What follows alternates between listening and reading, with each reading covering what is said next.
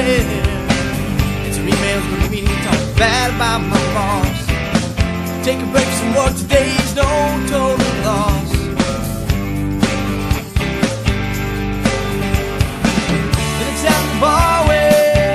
Welcome, welcome, welcome to this. We're finally dug out of the snow edition of the South Dakota Game Fish and Parks Podcast and Blast. I'm your host, communications specialist, Chris Hull out of Pierre. Um, if you're like many people that I've been talking to, they're already sick of winter. Um, we got punched in the nose early.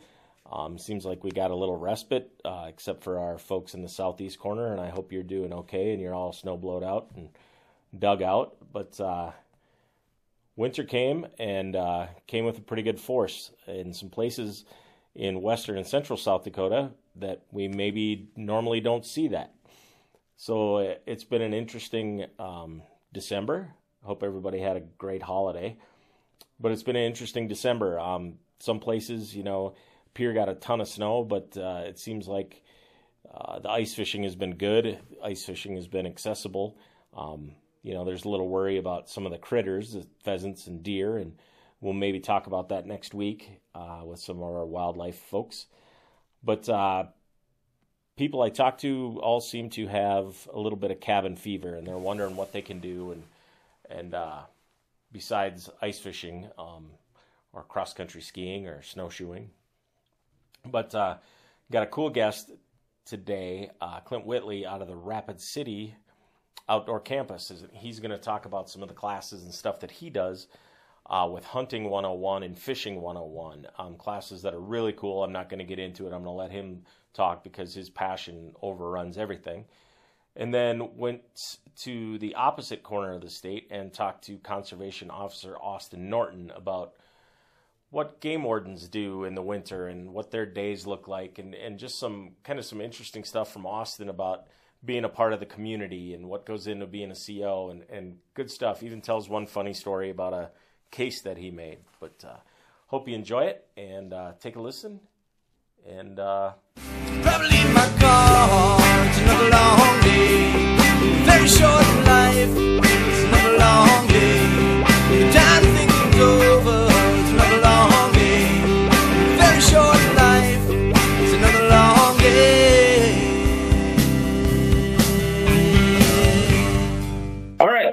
I'm here with uh, my man, Clint. Clint, tell the folks uh, who you are and where you're at. My name's Clint Whitley. I am a naturalist here at the Rapid City Outdoor Campus, and I have been running a, hunter, a supported hunter program, uh, but now it's become a, a, a sports a supported sportsman's program. Right. That's called our, our one oh one programs. And, and we were just talking uh, off camera. Um, y- you're a naturalist, but that doesn't quite fit. And, and you were telling me about the these one oh one programs. I got the opportunity to help with the Fishing one oh one program here in Pierre, and and it's amazing how you can connect with people. Explain explain to our listeners what these one oh one programs are. So let's just start with a fishing one. Just the fishing yeah. one oh one. Well, you picked the one that I haven't done yet. So, how about the one that's polished? And uh, Perfect. All right, we're going to do the one that's polished, and we're right. we're expanding the program. Right. But um, back in the day, I, I was an intern at Sioux Falls, two thousand eight. Uh, we did a lot of one and done programs. Same thing with Rapid here. We did a lot of one and done programs, and you see some people, and out the door they go. It's like, oh, I think we think we got an angler. I think we got somebody that. And you don't see them again, or they come to another program and so on. This program is designed to, to create relationships and create support. Um, and, and that's not all just with me, uh, because I'm gonna I gotta move on to the next people. We've got right. mentors that are connecting, and then I have a big goal of of connecting my existing participants together. There, there's a alumni Facebook group that is connected, and they all contribute and talk. And I'm now out of the picture, so. Um, In this Hunting one oh one program, I am teaching them everything from here's a gun, how to hold it, all the way to here is a deer, how to shoot it and process it, and everything in between. So we right. start with a meet and greet where we're going to share a wild game meal. They're going to get that sense of, oh, this is good. this tastes good. I could eat this. Um, and then we dive down the uh, North American model of wildlife conservation. That is something I think everybody should know about. Every hunter should know about. Uh, I want people to know how uh, these game fish and parks and our programs are funded. So we learn about Pittman-Robertson and, and Dingle-Johnson. Uh, and then we, we learn about some ethics and morals and those discussions of what it means to be a hunter and those decisions a hunter makes. Uh, and, and then we do a little species identification. We do a, a gear pack dump to understand what's what we're taking along with us. A lot of participants are wondering, they don't have an idea of what to even expect. They said, I've never even watched a hunting show in my life. I don't even know what to expect. It's like, perfect. Don't watch a show. Let's just go hunting. Exactly. Let that, that uh, determine what your, your experience is. And then we go and uh, I send them off with some homework. I have them do their hunter safety online, and they come back and we do all the hands-on portion, just like our typical field days. So we'll do a um, the fence crossing, the loading, unloading, learn, play with the actions. Uh, then we do some pretty extensive shot placement and target target acquisition practice, looking down a scoped rifle, um, throwing a I throw a brass across the room, let it ting along the floor. It's like, okay, there it is. Turn their scope up to twelves, like find it, and just help practice in a time setting, a less and not time setting. Uh, so they're getting all that practice. We do a blood trail right there, just all the discussion around the possibilities of what could happen. Then we do a scouting trip where we'll take them out and we'll set a trail camera. Uh, we may meet a landowner in that setting. Uh, we'll try and meet one later. Uh, we will uh, sit on a hillside and say, this is a spot I would sit. This is a spot I would walk. This is a spot I would um look for sign. Here's rubs, here's this, that. So we're just doing everything to say, um okay, we're in the field, what would we do? Then we go on to a range day. So we go out, gotta spend some time shooting, uh spend some time with some twenty-twos. Uh we use suppressed rifles, and I tell you what, that was one of the best purchases I've made for this program, is re and removing all of those scary things right. of a gun, the big bang. Uh, and so we've got some really good success with people using suppressed rifles. Uh, we get that practice, and then we have them shoot an unsuppressed, because that's most likely what ninety-nine percent of these hunters are going to use. Uh, after that, we start scheduling with landowners and participants to go on a supported hunt. We've got a lot of properties where uh, landowners have either deer depredation issues or they uh, just want to have new hunters come. And when we talk about new hunters and these participants, this is not kids. Not necessarily kids. Right. Uh, they need to be twelve and older to be in my program. And when they want to sign their kid up to be a part of this program, I say, nope, you and your kid. This we are we are focused on uh, getting a hold of and targeting the whole family. So I get mom and dad. And right now up in our education building, there's a mom with her two kids there processing a deer with one of my interns. Yeah, so that's killer. They are. Um, doing that as a family unit, and then you get a lot of thirty-some-year-olds, twenty-some-year-olds, uh, those people that that are um, really trying to to figure out where they fit in their outdoor piece. And that's the cool thing about the R three stuff that that we found out, is that's the target audience, the those uh, moms and young adults trying to figure yeah. that out. So after the hunt, we got to process the thing. Uh, we all know that game processors are are not readily always available. Um, it's expensive. Uh, most people want to see where their meat goes and comes from. Uh, so, so we teach them how to break it down, break it down all the way to uh, packaging, and I'll send the grinder home with them, because that gets to be a long day, and they'll grind that up and uh, and so on. So after that, they've they've kind of graduated from hunting one oh one, and it goes even a step further. The following year, I send them an email. Hey, you want to be a part of hunting two oh one? And I will, it's more of a consultant base. I meet them once during that June time when they can apply for big game tags, and they will sit there and we'll dive down. This is how you read deer statistics, uh, tag statistics. And here's a map and some axis. This is how we can figure out where to hunt. You have to go find your own place to hunt and recreate now. Um, so I help kind of break down some of those, those barriers. Uh, so then they've busted out their credit card right there, some of them, uh, and like, okay, I'm ready. I'm going to buy this tag. I think that based on what I find here, I got, I know I got a plan for the following year. And then from there on, it's just some one-on-ones with, with people of, hey, got a question.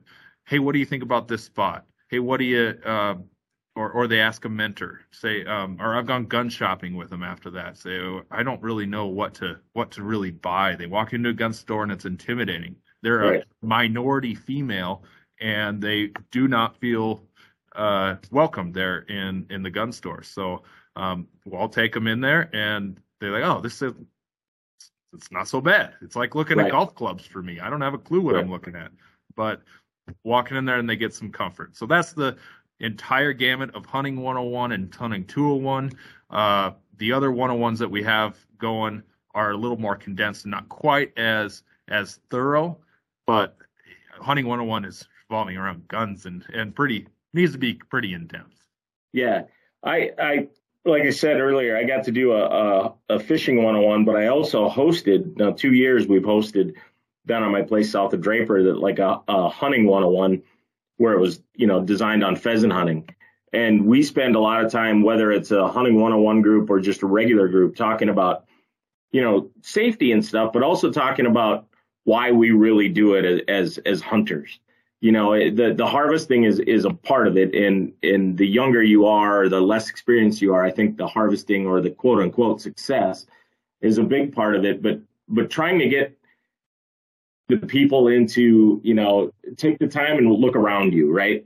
Um, watch the dogs, you know, watch if a deer comes by and, and doesn't come to where you're, where you wanted them to, like, why were they, why did that deer stay where it was? Or, you know, read the body language. And, and then, you know, also like take time to stop and laugh at your buddies, you know, and you brought it up about, about, you know, it's not, you know, I, I want it to be you building these communities, and, and you see that because I remember, you know, being sixteen and I had a grandpa and a dad who, you know, were avid hunters. And I remember being about sixteen and going, yeah, it's good to hunt with my dad and it's good to go out and fish with my grandpa, but I want to do it with my buddies who have these similar, you know, the similar experiences because that's what my dad did. And that's what my grandpa did. You know, they had the group of guys and, and people that they did that with. And, you know, part of it, I was included, but they also had other people. So building that community and building it so you go out and do it, even though hunting is, is sort of a solo, solitary thing, it really isn't. You still have to have a community, whether it's a support community, whether it's a, God, I got an elk down, somebody's got to come and help me. Or you're going on a duck hunt and you got three guys and, a, and you know, three people and a thing of decoys, you know, you have the support, but you also want to share some of those experiences with it. So I think that, like, you're dead on with, with that, building that community and that support. And I always tell people, too, in the conversation is I try not to tell them this is the way it is all the time. Like, when we see things happen in nature, it's like, because they ask questions of, well, are the deer going to want to move today because it's cold? It's like, depends. My answer for everything is depends. Right. And then we go into this conversation. And I I've, I I push that onto my mentors as well, is don't be just a storyteller of your experiences. Don't just say this is what happens all the time. We're dealing with a wild animal here. It does right. something different every time, and that's why we go out to do that, because we see the owls in the trees, the owl that sits next to us in the tree. We see this thing that we've never seen before. We right. heard this noise that is like a bobcat making its screech and thing, like, blows your mind every time. Yep. You, you could do this for your lifetime, and you'll hear something, see something new every time you go out there and have an experience that you weren't you weren't expected to have. So that's what I was trying to share with people is I'm not giving you um, everything you need. You This is going to be a lifetime of learning, and not everything is going to happen accordingly to what a textbook is going to say or what I'm going to say or a participant or a mentor is going to say. It's going to happen differently every time, and you're going to go out and fail. And that's one right. one of the reasons why is that why I bow hunt. I go out and fail, and it's taught me to be a, a better hunter. I'm not. Right. I wouldn't even say I'm a good hunter. Just a better right. better hunter every time you go out. Yeah, and I think that's, like, you hit it on the head. It's it's different every time, right? It, it's not. There is no. You can use the playbook, but uh, I was just out ice fishing this last weekend, and I sent a picture of some fish. You know, some walleyes to a bunch of my friends, and they're like, man, you're really good at this. And I said, I don't send you the pictures when I don't catch fish. And that's, you know, seven out of ten times when I'm walleye yeah. fishing on the river, I'm not going to send you a picture because there's nothing other than maybe a sunset or a, or a, you know, a bush light can as I'm you know, walking off the ice or whatever, you know, yeah. it's, it's those other times, you know, it, you don't put that on Facebook, right? Oh, I went out today and didn't catch anything. Again, you know, you, you share when you're successful, but that's not necessarily the point. It's yeah. going out and spending the time. The people who are ultimately really quote unquote successful are the people who put in all the time, right? And as you get older and, and on your journey to being an angler or a, or a, or a hunter like you and I, it, it's, it's less about that harvest and more about those things that are go into it and the things that happen when you're out there, like you said. And it's, but it's kind of hard to get there, right? Oh yeah. The barriers are pretty, pretty tough. And that's why we, we focus on those, those adults and every, and the whole family, because we take a kid and they learn to, or they go and have a great experience. But if dad doesn't have those tools or mom doesn't have those tools, right, we're still stuck. And, and if you didn't get raised in a family where you started hunting when you were twelve years old here right. in South Dakota, uh, you're kind of stuck. And, and you're like, I don't know how to buy that gun. I don't know how to, my regulations. I don't even know where to go to find the regulations. Right. So we're starting sometimes uh, right at zero. Right. Or even, you know, it might even be less than zero. And um, a couple of years ago, my daughter and my wife went to a fly tying class, like a series of classes with, with some people here in Pierre, Buddy Siner and a few of the other folks. And they tied a bunch of flies and gave them to me for Christmas. Well, I've never, I'd never fly fish. Like I'll take ultralight gear and a casting bobber, bobber and fire flies and catch bluegills with my daughter all day long. And she went to this fly tying class. She won a, a fly rod a few years ago at a different class. And then she tied all these flies. And I'm like, you know what? I, I want to learn how to how to use a fly rod. Uh, I, I think I know how to read the water. I've got a little bit of that, but I refuse to go take a class. I mean, I was just like, I'm forty-five years old. I'm not going to do this. This is mortifying. This is embarrassing. I can't believe I don't have this skill. Yeah. I made her go take the class, and then she taught me. And then when I was out, I was out fly fishing for white bass, and, and one of the, one of our employees who I know very well was like, came by and he's like, oh yeah. And he goes, man, you got a big flaw in your casting. And I said, what am I doing wrong? But even then I was ashamed, dude. I mean, I was like, oh my yeah. God, I've, I've failed as an outdoorsman because I didn't know every skill, right? Yeah. I grew up in Northeast South Dakota. What the heck would I do with a fly rod when I was twelve? You know, I was, so, I mean, it's tough. I mean, I think it's sometimes it's, it, you're below ground zero, right? Just to get the courage to go do it in the first place. And, and I would say some of that pride piece ends up in us males oh. who, who started, who have that background. Sure. And right. if there's any advice I'd give anyone, is just to be a lifelong learner right. and be open to, to learning something new. And I loved my class last night on Ice Fishing one oh one. I brought in the guys that know stuff. And the guy that taught me how to dark house spear, you're talking right now. I'm not. I need right. to learn from you. Our, right. our Scott Olson, one of our volunteers, brought him in. You talk ice fishing. I stuff's over my head. Right. Ice fishing. So it's it's great to have those those people, and I just have that mindset of I got a lot to learn. There's always more tactics I can learn. There's I can always be a better shot. And one of those areas is like I feel confident in my bow hunting. I feel confident in my archery shooting and my style. But if there's a trick that makes me more steady, settle my pain a little bit better, uh, I'm gonna I'm gonna listen, and right. I encourage people to do the same, because you gotta. We're not all masters. I mean, right. I don't know anyone here that's got a gold medal in archery or uh, sitting on a bunch of world record whatever. So um, there's always something we can learn. Right. So so we talked a little bit about the one oh ones. Give me give me a breakdown of everything you're offering, kind of the timeline, and then how can people find you? And, and if they're out in the hills, how can they get involved? Right. So um, there's supported hunts going on throughout the state. Uh, Hunting one oh one is pretty specific to Rapid City as well as Sioux Falls uh, at the outdoor campus there. In May or June, we start to advertise, May, we start to advertise for Hunting one oh one and Bow Hunting one oh one. Uh, and we start those those programs July and August, and we try to have uh, range days and all that classroom stuff and field stuff all done by the end of August, uh, because any of those hunters that are hunting um, can start hunting September eleventh or tenth, depending on the year, because they are eligible for a apprentice tag. And that's who I'm really looking for. Anyone who's never had a tag in South Dakota or hasn't had one in the last ten years.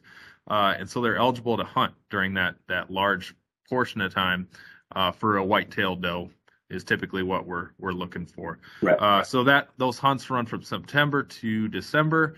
Uh, we will start our Waterfowl one oh one. We did that start November um, with hunts in over on this side. We do them later, December and January, because uh, we need some stuff frozen up so those all ducks dive into the rivers. Right. Um, and then we start our ice fishing one oh one. We started that a little late this year. I'm going to do it a little sooner, get things rolling in December. Uh, and then fishing one oh one and fly fishing one oh one haven't really developed, been developed yet, but they will. And I want to focus those on uh, doing those in the spring when we got a little bit better fishing going on. And the ways to stay connected with us and those programs here, one, our social media, the Outdoor Campus, Facebook and Instagram, and uh, the main Game Fish Parks uh, social media shares those things out as well. Uh, but also there is a newsletter that we send out uh, that our volunteer coordinator does an amazing job with. Mm-hmm. Uh, and you can sign up for that newsletter right on the Outdoor Campus page, um, and then see the listings of those programs. You can you can click to register uh, for those on uh, our website there and uh, see what's available. So I you can also email me. I got people that are like, oh, I want to I want to do that next year. So you can email me at clint dot whitley at state dot s d dot u s, and uh, I print those emails, or I save those emails and put them in a folder, and I contact you in May or June and say, hey, you said you were interested. You wanted, you wanted to sign up, and we go from there. So sometimes I don't even have to advertise because I got people that reach out already and say, I want to do this. It's like, well, that, I can't advertise because I got one spot. Right, exactly.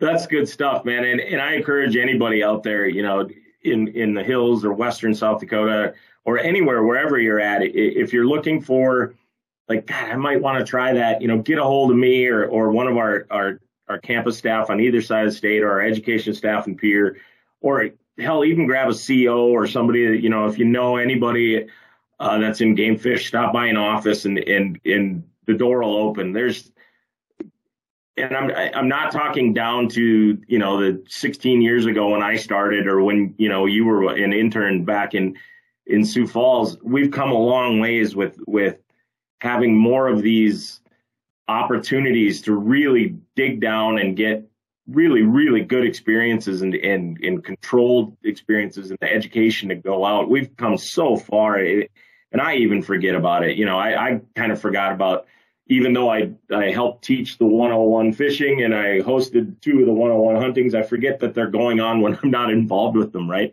You know, you said you're like the ice fishing one, you're even going to build rods. I'm like, heck, I want to build rods. I yeah. want to come learn how to build rods. Right. So yeah. We've come so far, but I just, I mean, I encourage folks if, if you, if you're out there, and even if, you know, you know, for me, it's God, I want to mentor all these people, and I offer to take people ice fishing all the time, but there's only so many me's and so many you's. Right. Mm-hmm. and, and so we can't always do it. So if you've got somebody that, you know, I just haven't been able to connect with them and I know they'd like this, you know, let them know and, and let them listen to part of this podcast, or have them give one of us a call or an email and, and, you know, get that door going, because it is about bringing more people in and, and new people in, and, but also building that community. So, and I'll share, it's a, it's a pretty darn safe environment. Uh, yes. We've got some highly trained people with experience. We are, we are being safe about it. Yes, with the firearms piece, but safe in the, in the comfort level of coming yep. into this this community. Um, I've taught anyone from a past vegan uh, to, nope, she was just vegetarian, uh, past vegetarian uh, to now she was elbow deep gutting her own deer. Right. Um, to, so there's single women, college college kids, girls girls and guys. There's a lot of women in the program. They, some of them ditch their husbands at home and run, and they want to to learn from somebody else, which I'll do the same thing with my wife. So yep. That's the best way to teach your wife something or your spouse something is yep. have someone else do it. Yes. Uh, but, uh, yeah, it's, it's a pretty darn safe environment to have those, those, uh, um, those barriers out of the way. We're, we're not shoving stories down your throat. We're not shoving, this is how you do it, down your throat. Um, I don't make anyone pull the trigger. It is right. their decision. And we discussed that before. It's like, you don't want to shoot that? You don't have to. Uh, I, I've harvested plenty of six to eight month old does in that late season. Um, but if they don't want to, they don't have to. That's up right. to them, and, and they can pass and shoot on to the next one. So it's a safe environment. Yeah, that's cool stuff. But uh, encourage anybody out there, man, reach out to Clint or any of our, our education staff and stuff. And, and if you're thinking about it or you know somebody, hey, let's get in contact. This is good stuff, man. I, I'm I'm glad that uh, we were, Clint and I were actually working on another project, and we started talking about the hunting one oh one or fishing one oh one. And I went, hold on, hold on. We got, I got to get you on the podcast. So thanks for taking the time, dude. I appreciate the heck out of it. You bet. No problem. Good stuff, dude. How can time fly just pass by without saying hi to me? How can time fly and just pass by without saying bye to me? Yeah. Hey, uh, via Zoom, because I think he's shoveled out, but probably busy uh, with a bunch of other stuff, is Day County Conservation Officer Austin Norton. Austin, how are we doing today, bud? Doing good, doing really good. We we are shoveled out up here, and uh, we've got a lot of fishing going on. We did not see the amount of snow that you guys did down in the southern, southeastern portion and, and central part of the state. We we're very lucky so far. Yeah, I was I was up there over New Year's, and you know, Pierre got drilled, kind of got that first big storm like you guys got, and um, up there over New Year's, and the fish were biting in Pier, and I was getting around pretty good, and then went up there and went, oh yeah, there's a little bit of, this is more of a typical Northeast South Dakota winter, but uh, I think everybody was glad that that that last storm missed us, and you know, not not to you know try to pick a fight with our brethren from Sioux Falls and in southern South Dakota, but I don't think we needed too much more. No, no, we I'm glad it missed us up here, and I'm I'm a little disappointed you didn't call if you were up here. I, we were, I was kind of just hanging out with the family in Sistan. It was my uh, aunt and uncle's fiftieth wedding anniversary, and we were just kind of hanging out, watching football. And um, I was I had plans to go fishing, and some of my buddies were kind of like, "You're crazy. We're not going to go out and do that." But it it looked about to be about where Northeast South Dakota normally is for snow this time of year. So. Yeah, yeah, we've you know in Day County, uh, mobility is still pretty good. On yeah. most of the lakes, once you get on the body of water, it's at the shorelines, at the accesses where things can get a little hairy still. But generally speaking, if you have rangers, four-wheelers, uh, vehicles, you can get around. It's a little bit tougher, though, if you're going to try and pull an ice castle out on some of these lakes, just because there is a little bit of snow. And once you're typically your ice castle tires are a little bit wider than your vehicle tires, and right. and uh, kind of drags you down a little bit. So if you're going to go out there, make sure you got a shovel with you. Make sure if you got a buddy that's coming out that they got a tow rope too, because that'll be huge help. Yeah. Do you let Let's talk about you know when I think when most of the most people think of game wardens and C Os, they're thinking of you know well they're they're checking me you know in my boat, or they're checking me you know during pheasant season or deer season. What's a What's a winter like for your crew up in up in that Northeast? What are you doing on a typical week or day? So, as you said, we you, they typical they think we're checking them, and that's all we do. Right. Well, that is about as far from the truth as possible. And a wintertime, I know when I first started in this career over ten years ago, I thought, you know, wintertime is going to be my slow time. No, I was wrong. Wintertime is one of my busiest times. We don't have a slow time anymore just based off of the amount of resource and resource users that are out there. There's so much opportunity. So, typically in a wintertime, Uh, we do spend a lot of time checking ice anglers, uh, whether it's for uh, conducting license inspections, uh, looking f- at fish and counting them, and just just general uh, contacts like that. But we also do other things, and a big thing like uh, that would that would be would be like walking area contracts. So up here in Region Four, Uh, officers each have their counties and the associated walk-in area contracts with those counties, and it's our responsibility to go through those contracts and make sure that uh, everything was upheld as far as it was anything hater grazed or any other uh, issues that happened. So that is a a big part of what we do in the wintertime. Uh, mm-hmm. They set deadlines for us, and we we try to meet those deadlines and uh, and go from there. So it's it's kind of a unique year for me and my partner Calvin here, also in Day County. Uh, we're we're down two officers uh, in my squad. So my squad is Clark, Day, Marshall, and Roberts County, and both Marshall and Roberts counties currently are uh, vacant. There is no uh, field wardens there, so myself and another officer are picking up the slack in Roberts County, and then Calvin and our supervisor are picking up uh, the workload in Marshall County. So I've got to make a few more contacts on my walk-in area checklist this year. Right, right, and and uh, anybody who knows that that northeast corner, there's there's a, a some pretty big chunks of of public ground up there, and and um there's some there's a ton of contracts. Does that does that tie into like the C R E P contracts too, Austin, like in in or, or not? So the the simple answer is no. The C R E P sure. contracts are handled through the F S A and right. other partnering right. offices. However, uh a C R E P contract still does include walk-in area in it. So it's something similar, just the biggest difference is going to be which office is administering it and sure. the payment. Sure. What about emergency calls and stuff this time of year? I mean, it, it, anybody who's who's a ice angler, and, and if you're on social media and you follow all the, you know, all the pages of fishing and hunting in South Dakota and stuff, man, there's people getting stuck and middle of the night they're having emergencies and stuff. Do, do those run through you, and how often do you have to go out and try to find somebody that's stuck out on the ice in the middle of the night or anything like that?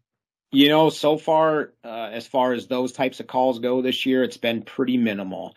Um unfortunately, there was a, a tragic accident that did mm-hmm. occur up here on Bitter Lake uh earlier on in the season in December, and and you know, through the process of trying to locate the the individual, we were able to do that and, and bring closure to the family, but it was not the the ending that we were hoping for. So mm-hmm. it is it is a big part of my job to be on search and rescues and search and recoveries, and and yes, we've had one this year, an unfortunate one, but other than that, it's it's been a a quiet year as far as people getting stranded on the ice in blizzards or other snowstorms like that. Sure. Do you see, you know, I loved ice fish. I would quit doing everything. If my dogs could figure out how to ice fish, I'd quit hunting. I I, I always have, um, you know, and, and it went from the homemade three pieces of plywood and a blue tarp kind of shacks and, and Mister Heater, Mister Cooker cookers and, and, you know, rods with no reels and stuff, and, and dragging them out or trying to put them on a three wheeler and stuff. It, The technology on, on ice fishing is just is has amazed me how far it's come in the last even ten, fifteen years. Do you see that demand, you know, that opportunity? It, it seems to me like, man, w- we get any ice cover at all, people are are clamoring to get out there, where it it seemed like we always started a little later. Do you see that, or is that just my old brain kind of overthinking stuff? No, you're one hundred percent right. It's, I almost think every year there's a challenge. It's not one that's spoken to anybody, but the challenge is who can be on the ice first. Right. And and that that I truly believe is the scenario that ex- actually happens up here. And when you hear who the first person was on the ice, uh, you're like, okay, well, it's it's happening. It's it, people are going out fishing now. So we always encourage to use common sense. Uh, mm-hmm. When we are doing these type of outdoor activities, uh, is it really worth falling through the ice or losing your equipment or anything like that for a fish? So, again, we we always want to encourage people to use common sense, but get out there and enjoy that resource. And and it's like you said, with technology nowadays, um, other accessories that that people are using, it's it's incredible, and and it's it's the chase, it's the thrill. That's what gets people out there. Right. And, you know, I say that, but growing up in Sistan like I did, you know, Bitter and, and Rush and Wabe and stuff didn't really exist, and Cattail Kettle, I mean, those weren't there. Um, and I remember the first year that that Cattail and that that complex really filled in, it was, I think it was right after or or it was Halloween, and my cousin Jay and I, he had a deer stand just across from Fort Siston, out where which now is, you know, fifteen, twenty feet of water. And there was a pinch point there, and we were like, God, when that freezes up, you know, we should go out there and, one, try to find the deer stand, and two, see if there's any fish there. And I was young and dumb, and Jay is, was crazy. So we went out, and there was ice on there. So we went home and drove all the way back to Siston and got uh, cross-country skis and went out there with a spud bar and a, and a scoop of minnows. And, you know, it was the first year that Cattail was really full, and we just caught a ton of perch sitting right at the pinch point by his by his deer stand. The next day we went out there to do it again, and it was all open again. So I just think of that and kind of shake my head and go, yeah, I used to do that too, I guess, you know. But it is it is amazing that the the advancements have really exploded ice fishing, and, and where it used to be, even, you know, in the in the eighties and nineties, it wasn't a necessarily a niche sport, but it certainly wasn't as popular as it was today. And, you know, there's there's something to be said about all the technology. Is it great? Absolutely. Is it fun? Absolutely. But you don't need that technology to go out ice fishing. Right. You can still go out, and you can go old school and have a, a rod, a reel, and uh, hook and line, and, and just start drilling holes. You know, it, yep. it can be done, and you can still catch fish without all of those extra things. So we never want to discourage anybody from going out just because they right. don't have a Vexilar, or they don't don't have a live scope, or whatever it may be. You can still go out, and you can still have a lot of fun. Right. And, and it really is, you know, the ice fishing, the hot spots and the hot bites, they're hard to keep secret. Um, some people are really good at it, but I, I find a lot of the people that I fish with, and a lot of people I used to fish with, are, are kind of willing to share, you know, some of those spots to people who are really new. And it might not be, you know, the day you find them, but it, and where it's really, really crazy, like, oh my God, legendary days. But it might be a couple days later where you go, hey, you, you know, you might want to take your kids out to, you know, this spot, and, you know, the fishing is still really good. So those, they're, they're, it's still kind of easy to do that, you know, because you're accessible and you can move around, but there's still a lot, plenty of people willing to share, and without, you know, not knowing what you're doing and just going to pull up to the big edge of the fish city and start fishing. There's still a lot of people out there who are kind of willing to share ideas and places and stuff. Absolutely. They are. I'm one of them. You know, I, you, I was gonna, just going really to ask that. You can really tug at my strings if you got a, if you're taking a kid out, or somebody that's never done it before. I think that's, that's incredible. And there's not enough people out there that are actually doing that, of, of taking the time to, to take a youth out, or to take Uh, a family. That's what people need to be doing, is take the whole family, because right. you can't always be there to take that, that kid out per se. Um, you get that family involved, get mom and dad or their guardian involved, and that kid will more than likely, and adult will more than likely, go out fishing more, so they don't have to rely on you. Right. Uh, I'm kind of going through that with my, with my daughter. You know, I took her out, and we, we would always make an adventure out of it. It wouldn't be an all day thing. And now she's fourteen and kind of has her own buddies, and they all, you know, they're girls, and they all kind of like to hunt and fish. And, and now it's, you know, hey, I'll take two or three out. And the, Charlie's kind of like, oh, I, I think I can do it by myself. And she's like, no, I want to go, you know, I don't yeah. want to sit at home and do chores. I'm going too. So, um, yeah, it, it's certainly, you know, if you, if you could take those, take the family out and, and, give the folks, give the parents or guardian or whoever a little bit of that, oh, this isn't that hard kind of moment. And, oh my God, these kids really like this. Um, it, it goes a long ways, man. It does. And it gets, it gets them away from technology, you know, just having your, your, your head in the phone all day, or playing the right. video games or whatever. It, it's, it's taking them back to, you know, the roots. Like, this is what uh, people did for, for food back in the days. This is right. how they survived. and and that's okay. This is this is a good thing. It's a healthy thing to be out here doing these things, being active and being outdoors. They're just that they're the next generation, and they're we've got to get them involved, and hopefully they can take the torch from there. Right. All right, I'm going to shift gears on you, it, and everybody who's listening, I'm throwing Austin a big curveball here. Usually I give folks a few questions, but we're flying straight off the cuff because I had him on, on the line for something else. But so you live in Webster, and um, me being a Northeast guy, and I live in Pierre, and we have great opportunities here in Pierre, and, and I, I love it here. But I always think that that corner of South Dakota is probably has more opportunities and more cool things to do outdoors than anywhere. What's your favorite thing to do? You got a day off. It could be any any time of the year, and you're going to go take off and, and go be outside doing something. What's your favorite? Favorite thing to do is ice fish. Uh, my wife and I have a ice castle, nice. And when the uh, the ice gets safe enough, uh, in my opinion, um, we'll we'll take that out and we'll spend a couple of days on the ice, and it's It's kind of my release. That's how I get to relax. I get to spend time with my wife. She loves to read books, so I'm fishing. She's reading a book.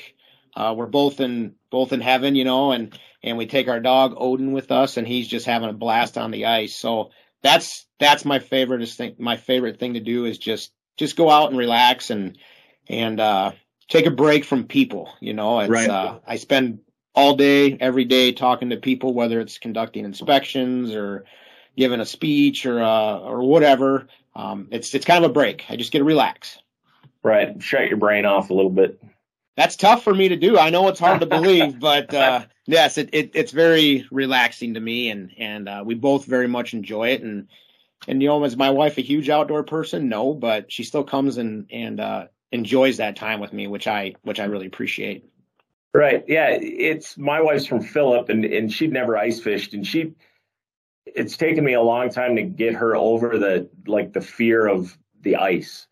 And, you know, a, a lot of that I think is even me telling stories from my wilder days, you know, and I put a pickup through once, and, and I helped cut an ice shack off the bottom of the lake one time at Buffalo Lake. Uh, in fact, I think the trailers might still be there, but, um, you know, when she goes out and does it, and especially if we go out as a family, I mean, she loves it and she's good at it. Mm-hmm. Um, but it's one of those things where I really got to go, hey, today's going to be good. And they'll, yeah, okay. No, you guys, today, I think, I think we, we found them. Today's going to be really good. We should go, you know, and then we all go, and, and inevitably it's, wow, that was, you know, that was a ton of fun. And, you know, I'm cleaning fish and they're getting stuff ready, and we're having a fish fry for our friends and stuff. And it'll always be, I should do that more often. And I just look at her and go, yeah, yeah, you should, you know? So yeah, I'm, I'm with you on that. She, uh, my wife will, will throw me under the bus. She's from Minnesota. So if I do not keep a northern pike, if I catch one, or if she catches one, eh, there's going to be, there's going to be some uh, words exchanged from her to me. So she loves it when we can keep northern, uh, she just enjoys that. It's what she did growing up with her, Heck yeah. her dad. She did fishing, and and I can think of a few times where, you know, we we threw the northerns back, and she kind of gave me the look like, what, what just happened there, you know? And, and right. so it, it's it's a lot of fun. It's it's very enjoyable, and uh, it it's just great. Yeah, you you primarily sticking to those bigger lakes, or you got secret spots that you're dragging that castle out? Do you have to repaint your ice castle every spring so nobody knows who you are?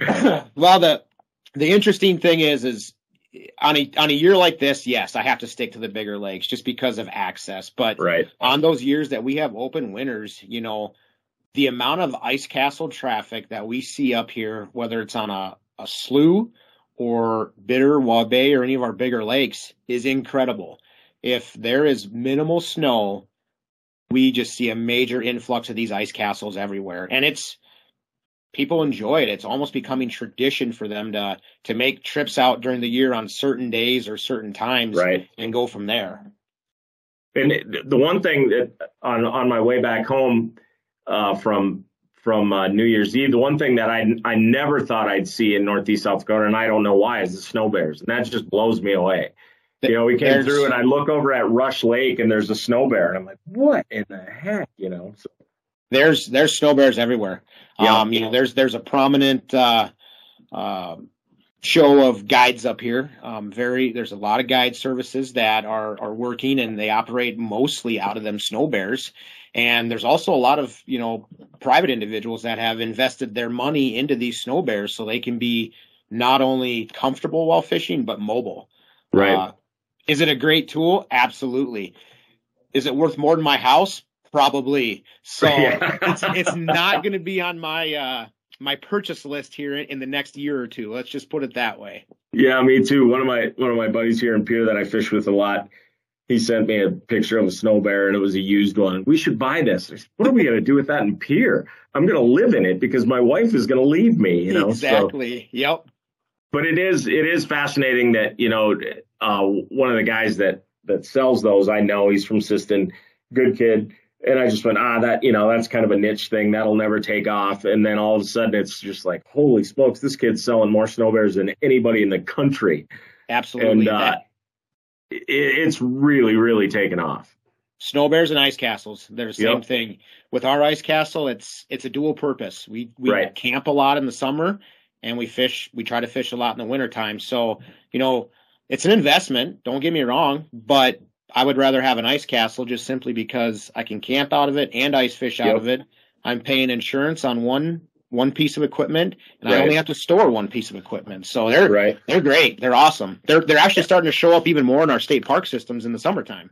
Yeah, we uh, my my aunt and uncle have one, and we have a cabin up on Clear, and we they keep it behind the cabin, and and when we have a ton of people coming, we use that thing all the time, you know, and as overflow camping or overflow cabin area, and it, it they're so nice, and and you know, it's come a long ways from the old sleeper cabins, that sleeper shacks, even, you know, that I, I still think of it up on like Lake of the Woods, where it was just a bench with a little bit of foam on it, you know, and cold, and man, they're nice, and and in the summer they're just they're absolutely as usable and and and nice and spacious. So yeah, that's good stuff. It is, absolutely. So you you're kind of a veteran, and, and you're a you're you're probably one of the most upbeat, outgoing guys I know that work for the department. Um, you've had better a not, run better into not some... ter- better not tell Secretary Roebling that. Well, he's he's he's probably numero uno for sure. But there you go. he um, you had to have some some interesting stories, fun stories, anything like that. You know, maybe.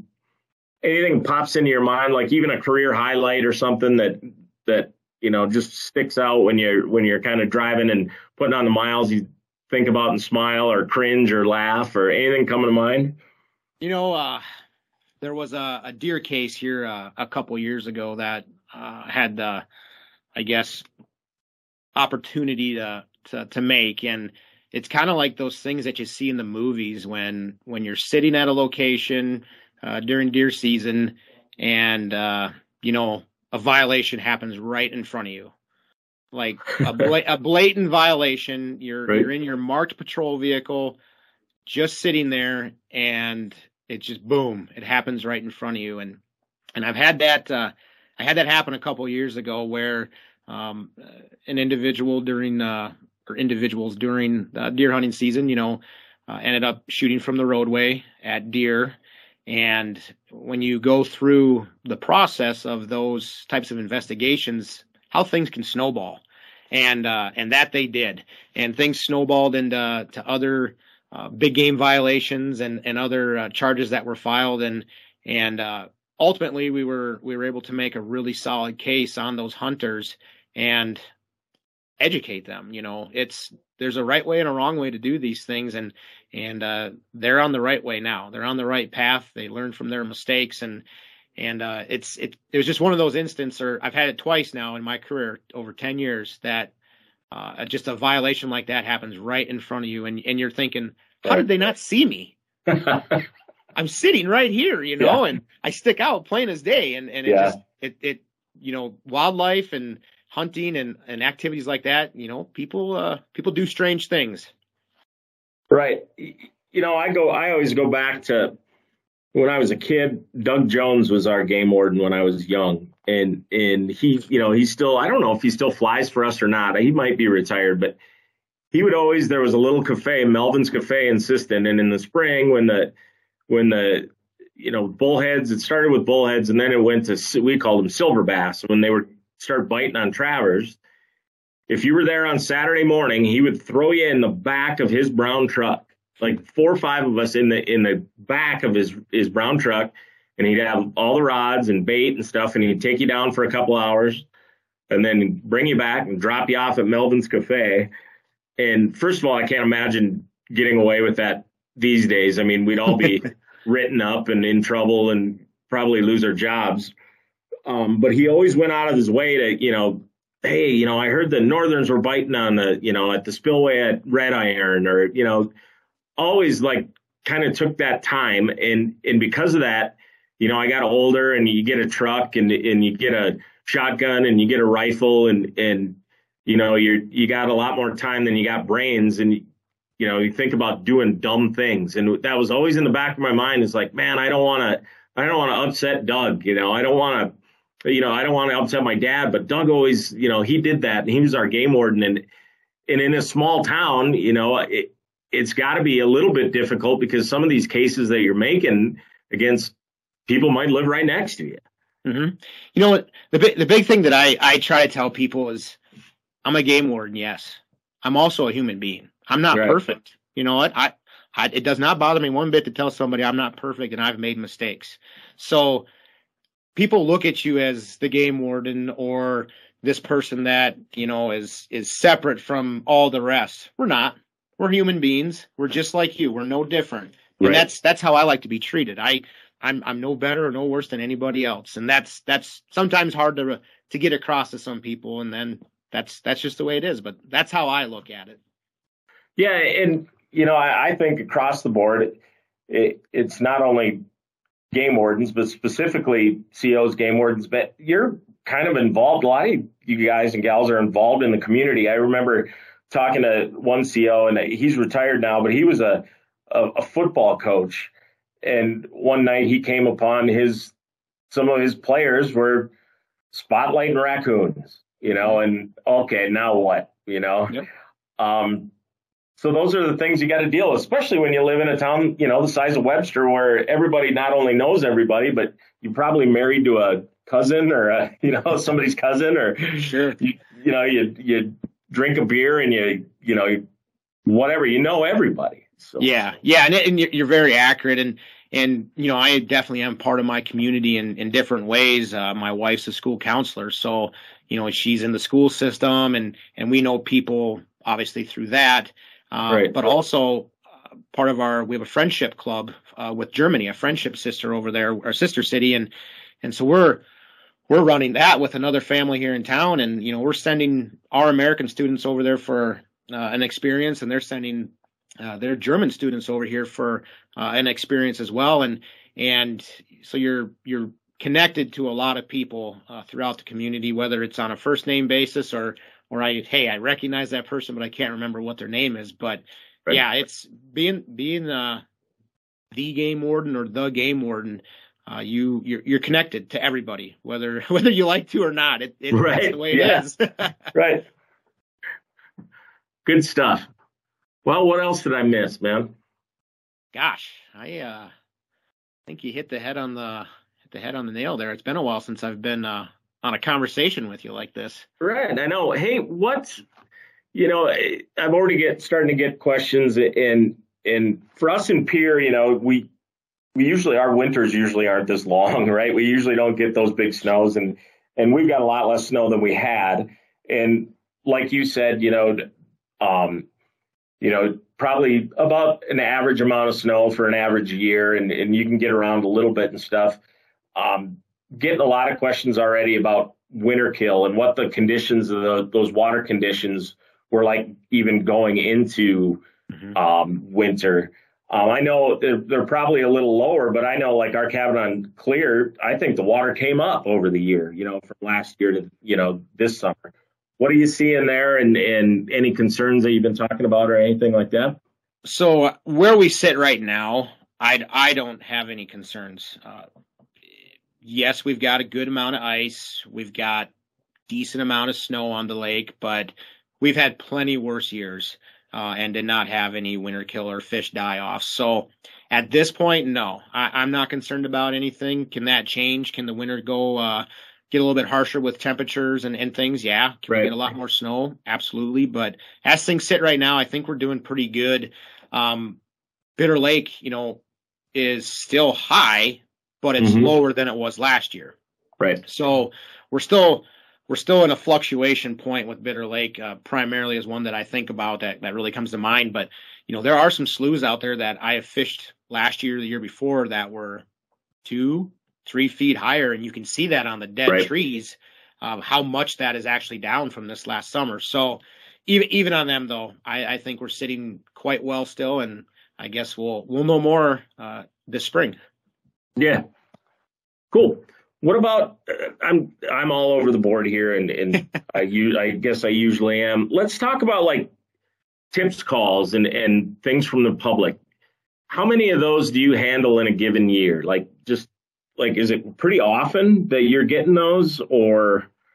So it, it depends on what uh, activity is going on, like time of right. year. So if we talk about deer hunting season or any of the hunting seasons, I would say that's probably the peak time of year uh, of my tips calls. And when when we're in the middle of deer season, uh, pheasant season, waterfall season, it's it's a lot. It's a lot to handle. Uh, we get a lot of calls, um, not just tips calls, but also general calls to our cell phones. Sure. And so we we're, we're kept busy with with all those calls and and questions and whatnot, but for the most part, um, if somebody provides us with some really good information on those tips calls, we're we're able to make some solid cases. And and during the ice fishing season season, um, we get calls. It's pretty mediocre at best, I'd say. They're not like mm-hmm. coming in every day or anything like that, but we do receive calls. And then during the summertime, we do get quite a bit of tips calls as well for those those summer fishermen as far as double dipping. Um, sure. It's a huge, it's a huge problem up here in the Northeast. We have a phenomenal resource uh, of walleye, perch, northern, white bass, all these different fish, and people still seem to seem to have the need to to double dip or overbag. And sure, sure. Uh, I'm here to tell you, it's not worth it. Um, when we get this information from people, uh, we go through the interview process with uh, the suspects and and whatnot, and and what. These types of individuals don't know or understand is there's always somebody watching, and it's, it's not me typically, it's the right. public. So I always, I just always tell people, keep that in the back of your mind. If you're, if you're thinking about gonna, about doing something like that, just remember there's, there's somebody watching and you don't know it. Right. And, and kind of where I was going with that is I, I get, I, I had a pretty good conversation over the Christmas holiday about the tips line and, and, you know, how, how often is that really used and how solid of cases, you know, can they make off of, you know, somebody, you know, seeing somebody come out of a fish house and go back to shore and go to town and then come back out. And I went, you know, I don't know, but I think it's, you know, it, it's a pretty standard program across the country. So it, it, it must be effective. Right? It is. It's, it's effective. And, you know, the best information that you can give us on any type of incident that you're seeing is a license plate. We can do a lot of things off of a license plate or a vehicle description or an ice castle description if it's out on the ice. Um, so you get those types of details for us and uh, and kind of let us know what, what you observed. You know, we, we can we can do a lot, and we will certainly investigate it to the best that we can. And we're we're paying. If we can get a solid tips case made and, you know, get that adjudicated, we're paying. We got money to spend from the tips program. So they're, the, the public is our eyes and ears. I will, I say it all the time. I can't do my job without them. And when people call me with, with tips, uh, there's, there's a good reward in it for them. And, and anonymous too, right? I mean, they don't have to get their name in there. So if it's their, you know, oh my God, I saw my school principal, you know, take eleven northerns out of Rush. I don't want him to know, but, you know, that kind of thing. Your name doesn't have to be in it at all, right? Correct. We will do everything in we in our power to protect uh, your identity. Um, I've I've even gone as far as uh, you know, having cases where I said I'd keep them anonymous, and I did, and they wanted to bring the name of my uh, I guess, correspondent out in court, and, and we dropped the case. It's it's not worth it for me to to right. uh, to lose uh, somebody that's willing to give me that type of information just to make a case. Their their identity, their relationship with me is way more important. So uh, we'll do everything in our power to to keep you out of it. And sometimes yeah. people don't care. They said, "Bring me in. I want to be a part of this." Right on. so so it's like, all right, you know, we'll we'll move forward. Right on. So you got um. couple months of winter yet, uh, good, good ice fishing. Hopefully we can keep, you know, I, I think your area, most, most folks are okay with water and water levels and, and, you know, not in drought, you know, get west of Pierre, she's getting pretty dry. And yep. so they were glad to see those big chunks of snow. What, when you're gearing up for spring, what do you, what does that change to? Like, you know, like maybe the ice is going off, then you're looking at, you know, you, you're out there doing landowner contacts and stuff with walk-ins and maybe some depredation stuff and doing that stuff. But then are you getting really geared up for fishing season and, and, and doing that? Or do you have some turkey stuff that you got to do, or deer counts? What else you got going on kind of maybe outside of what, what people would normally think of a game warden doing? So the springtime for us is actually a, a very important time for us, simply because that's when we start doing our annual trainings for the year. Uh, so every spring, uh, we we conduct uh, firearms training and boating enforcement training, um, and that's primarily for the boating enforcement training. Is, you know, these officers have gone six, seven months without being on the body of water in their boat, so we need to refresh those uh, skills that they already have, and you know cover.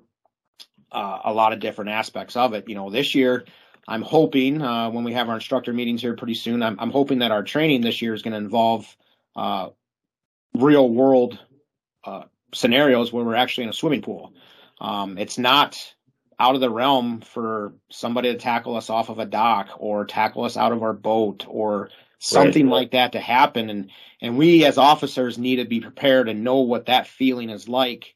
Uh, with all of our duty gear on, we we have a lot of equipment on, and we weigh a lot uh, in those situations. So, with all of our new officers, we do that. That's a standard training. It's called W E P O C, and uh, they get to experience the the swimming pool with with their duty belt on, their, their load bearing vest, and all that stuff. And and they they work through it. They fight through it so that they know that when it happens in the field in real life, they can do it. So. We we focus on stuff like that that we train on, and then also a, a huge part of our refresher training every year is uh, boating under the influence and and reviewing the seated field sobriety tests. And boating under the influence is a, is an issue in South Dakota. Mm-hmm. Uh, individuals uh, don't realize or understand that on a ninety-five degree day, thirty mile an hour, twenty mile an hour winds, they're out out in the boat all day drinking and having a good time. How much that alcohol affects them to where they cannot safely and legally operate that boat. So that's a huge part of our, our trainings in the springtime as far as boating goes, of getting our officers back up to speed on how to administer those tests and uh, how to uh, interpret them and uh, provide the uh, state's attorney with a, with a solid case, because uh, our ultimate goal is to make sure that people are having fun on the water and that they're safe on the water. We want everybody to go home at the end of the day, including me. I don't want right. to be in a in an accident out there with a drunk boater. So right. that's huge, huge amount of training with that. And then firearms. Uh, we, we go through our annual firearms training. Uh, we've got to, by law, qualify with our pistol and uh, rifle, uh, whatever the standards are. I think it's once or twice a year. Uh, so we have to meet those standards by law uh, to keep our our uh, Our badge, I guess, if you want to call it that, to be employed by the state. So right. all of those things usually occur in that May timeframe. Mm-hmm. Um, so it, as an instructor for boating enforcement, I'm spending that month beforehand preparing uh, for our instruction and when and where and how we're going to conduct all this training. And then up until up until then, uh, we have the training, and then after that, you know, then we, we slide right into recreational boating for the summer, uh, right. conducting boat safety checks and license compliance checks, because we get a lot of people that are recreating and fishing at the same time. Right. What what sort of qualifications, you know, this is kind of a little bit off subject, but you know, pistol, rifle. It, walk me through that. I, like distances and what do you got to do? Oh, you got to hit the target. Yeah. No, uh, pistol, I believe the qualification is thirty-eight out of fifty rounds have to be within a, a cone shape uh, basis or whatever on the, sure. the target that we're shooting. And that is from three yards all the way back to twenty-five yards. And there's different uh, amounts of times that we shoot at different yardages. Right. So as long as thirty-eight of the fifty are within that uh, cone shape, uh, you will pass. Uh, rifle is, is very similar. I believe it's fifty rounds, and I believe uh, it's very similar to that of maybe forty-two out of fifty or some forty-three out of fifty that you have to have within, again, that that shape sure. on the target. And, uh, you know, it, you, you do that, and, and you're checked off the list for that that qualification, and then we move on to, to other types of training that we do, sometimes nighttime training. You know, we're right. out a lot of times at night, and it's a whole different world at night than during the day. Right. I, I, I'd be good with the rifle. I suck with the pistol, man. I'd need some work. My wife can shoot a pistol, but I, I, I'm terrible. I, so. It, it's, it's really a lot of fun. Actually, uh, we've got good, really good, uh, firearms instructors up here in this region. And who are your firearms instructors up there? So Blake Swanson out of Grant County, right? And Craig Hawes, regional conservation officer, supervisor. Just had a birthday, fifty years old. Yesterday. I know, fifty. If you guys didn't hear that, he's fifty. We just want to make that clear. Milwaukee finest turned fifty today or yesterday. Yep. Uh, Nick Cochran out of Aberdeen, right and on. then uh, Calvin Meyer just actually got hired on to take uh, Dean Schultz's spot once since he retired. Cool. So good group of guys. They're knowledgeable, and uh, they're not afraid uh, to challenge us. Right. And and I know I, I got I think. I think it was my first year, sixteen years ago with G F P. I went down and uh, did a story on the, the boating training, and it was down in Yankton. And I got picked to be one of the B U I people, but I was only the decoy. So they had to, I was actually sober, but acting drunk to see if they could pick out who was who. Yep. And I fooled a couple people, and I actually fooled a, like one of the old crafty veterans I kind of fooled, and he was mad at me for probably about a year. It's good training. You know, we, we have to, we have to hone our skills in. And uh, by doing those types of scenarios and trainings, it, it not only makes us a better officer, but it, it's in the long run better for everybody. Right.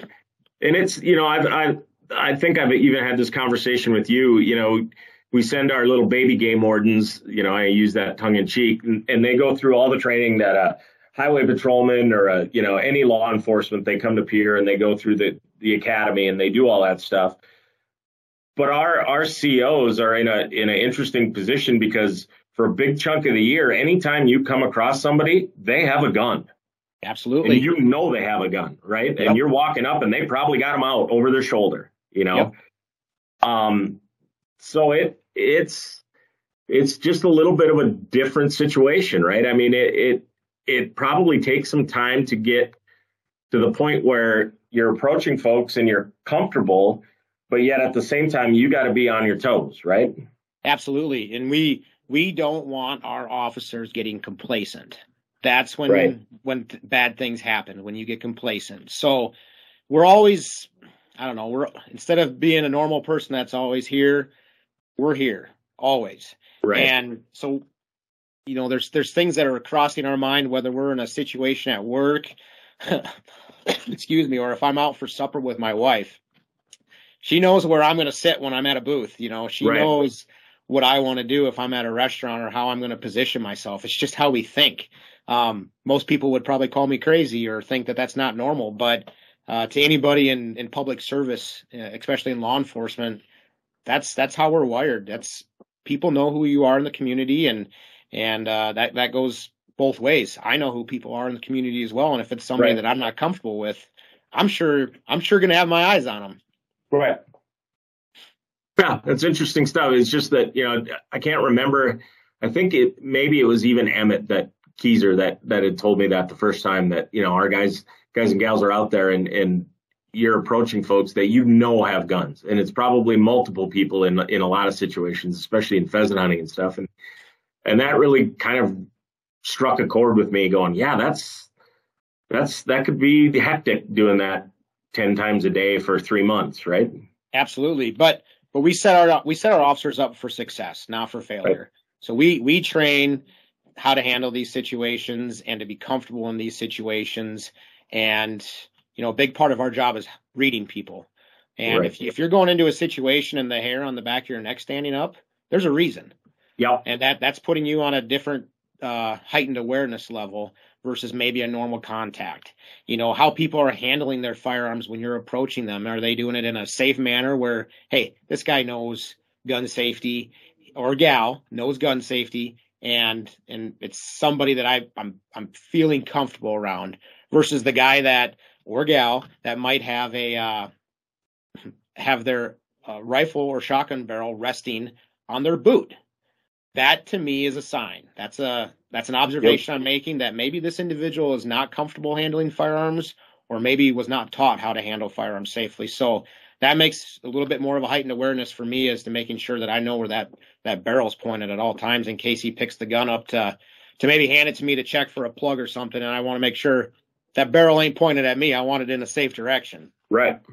So there's right. there's, a, there's a lot of things that go through our minds in every contact, and every contact is one hundred percent different. They're they're not the same.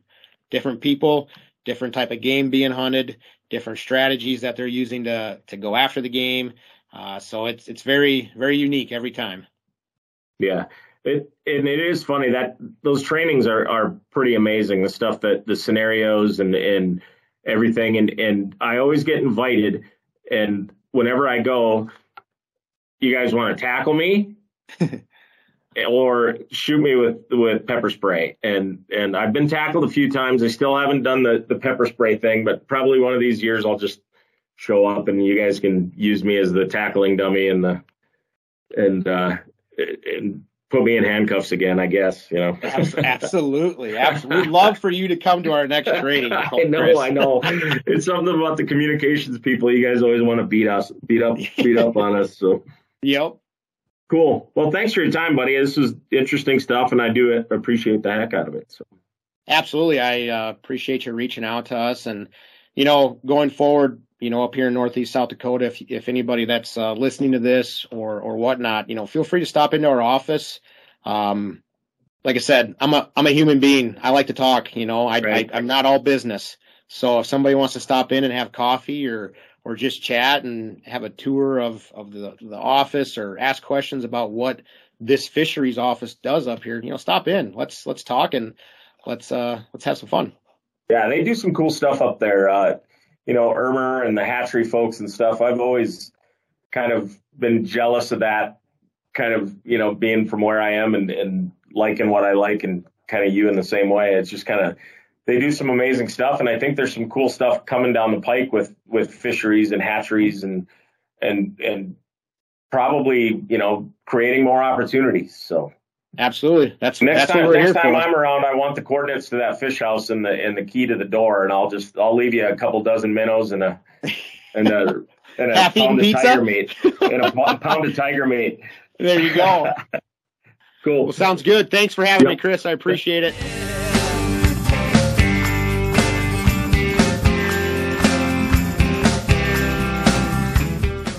Good stuff from Clint and Austin. Hope you enjoyed it. Um, trying to think of deadlines and stuff that are coming up. We got uh, Game Fish Parks Commission meeting this week uh, in January twelfth, thirteenth here in Pierre. I encourage everybody to, if you can't uh, phone in directly and you don't have any testimony or anything, to give that a listen on S D uh, Network, S D dot net.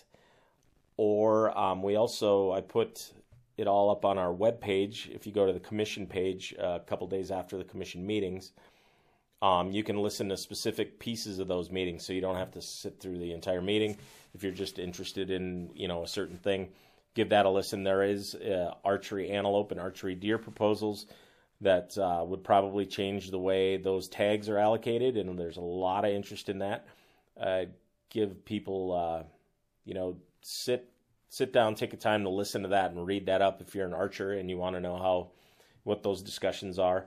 And if you got something to say, call into those meetings. They're going to have another meeting in March. We don't have a February meeting, uh, but we'll have another meeting in March. If you got something to say, if you got an opinion, um, you know, call in, uh, write in.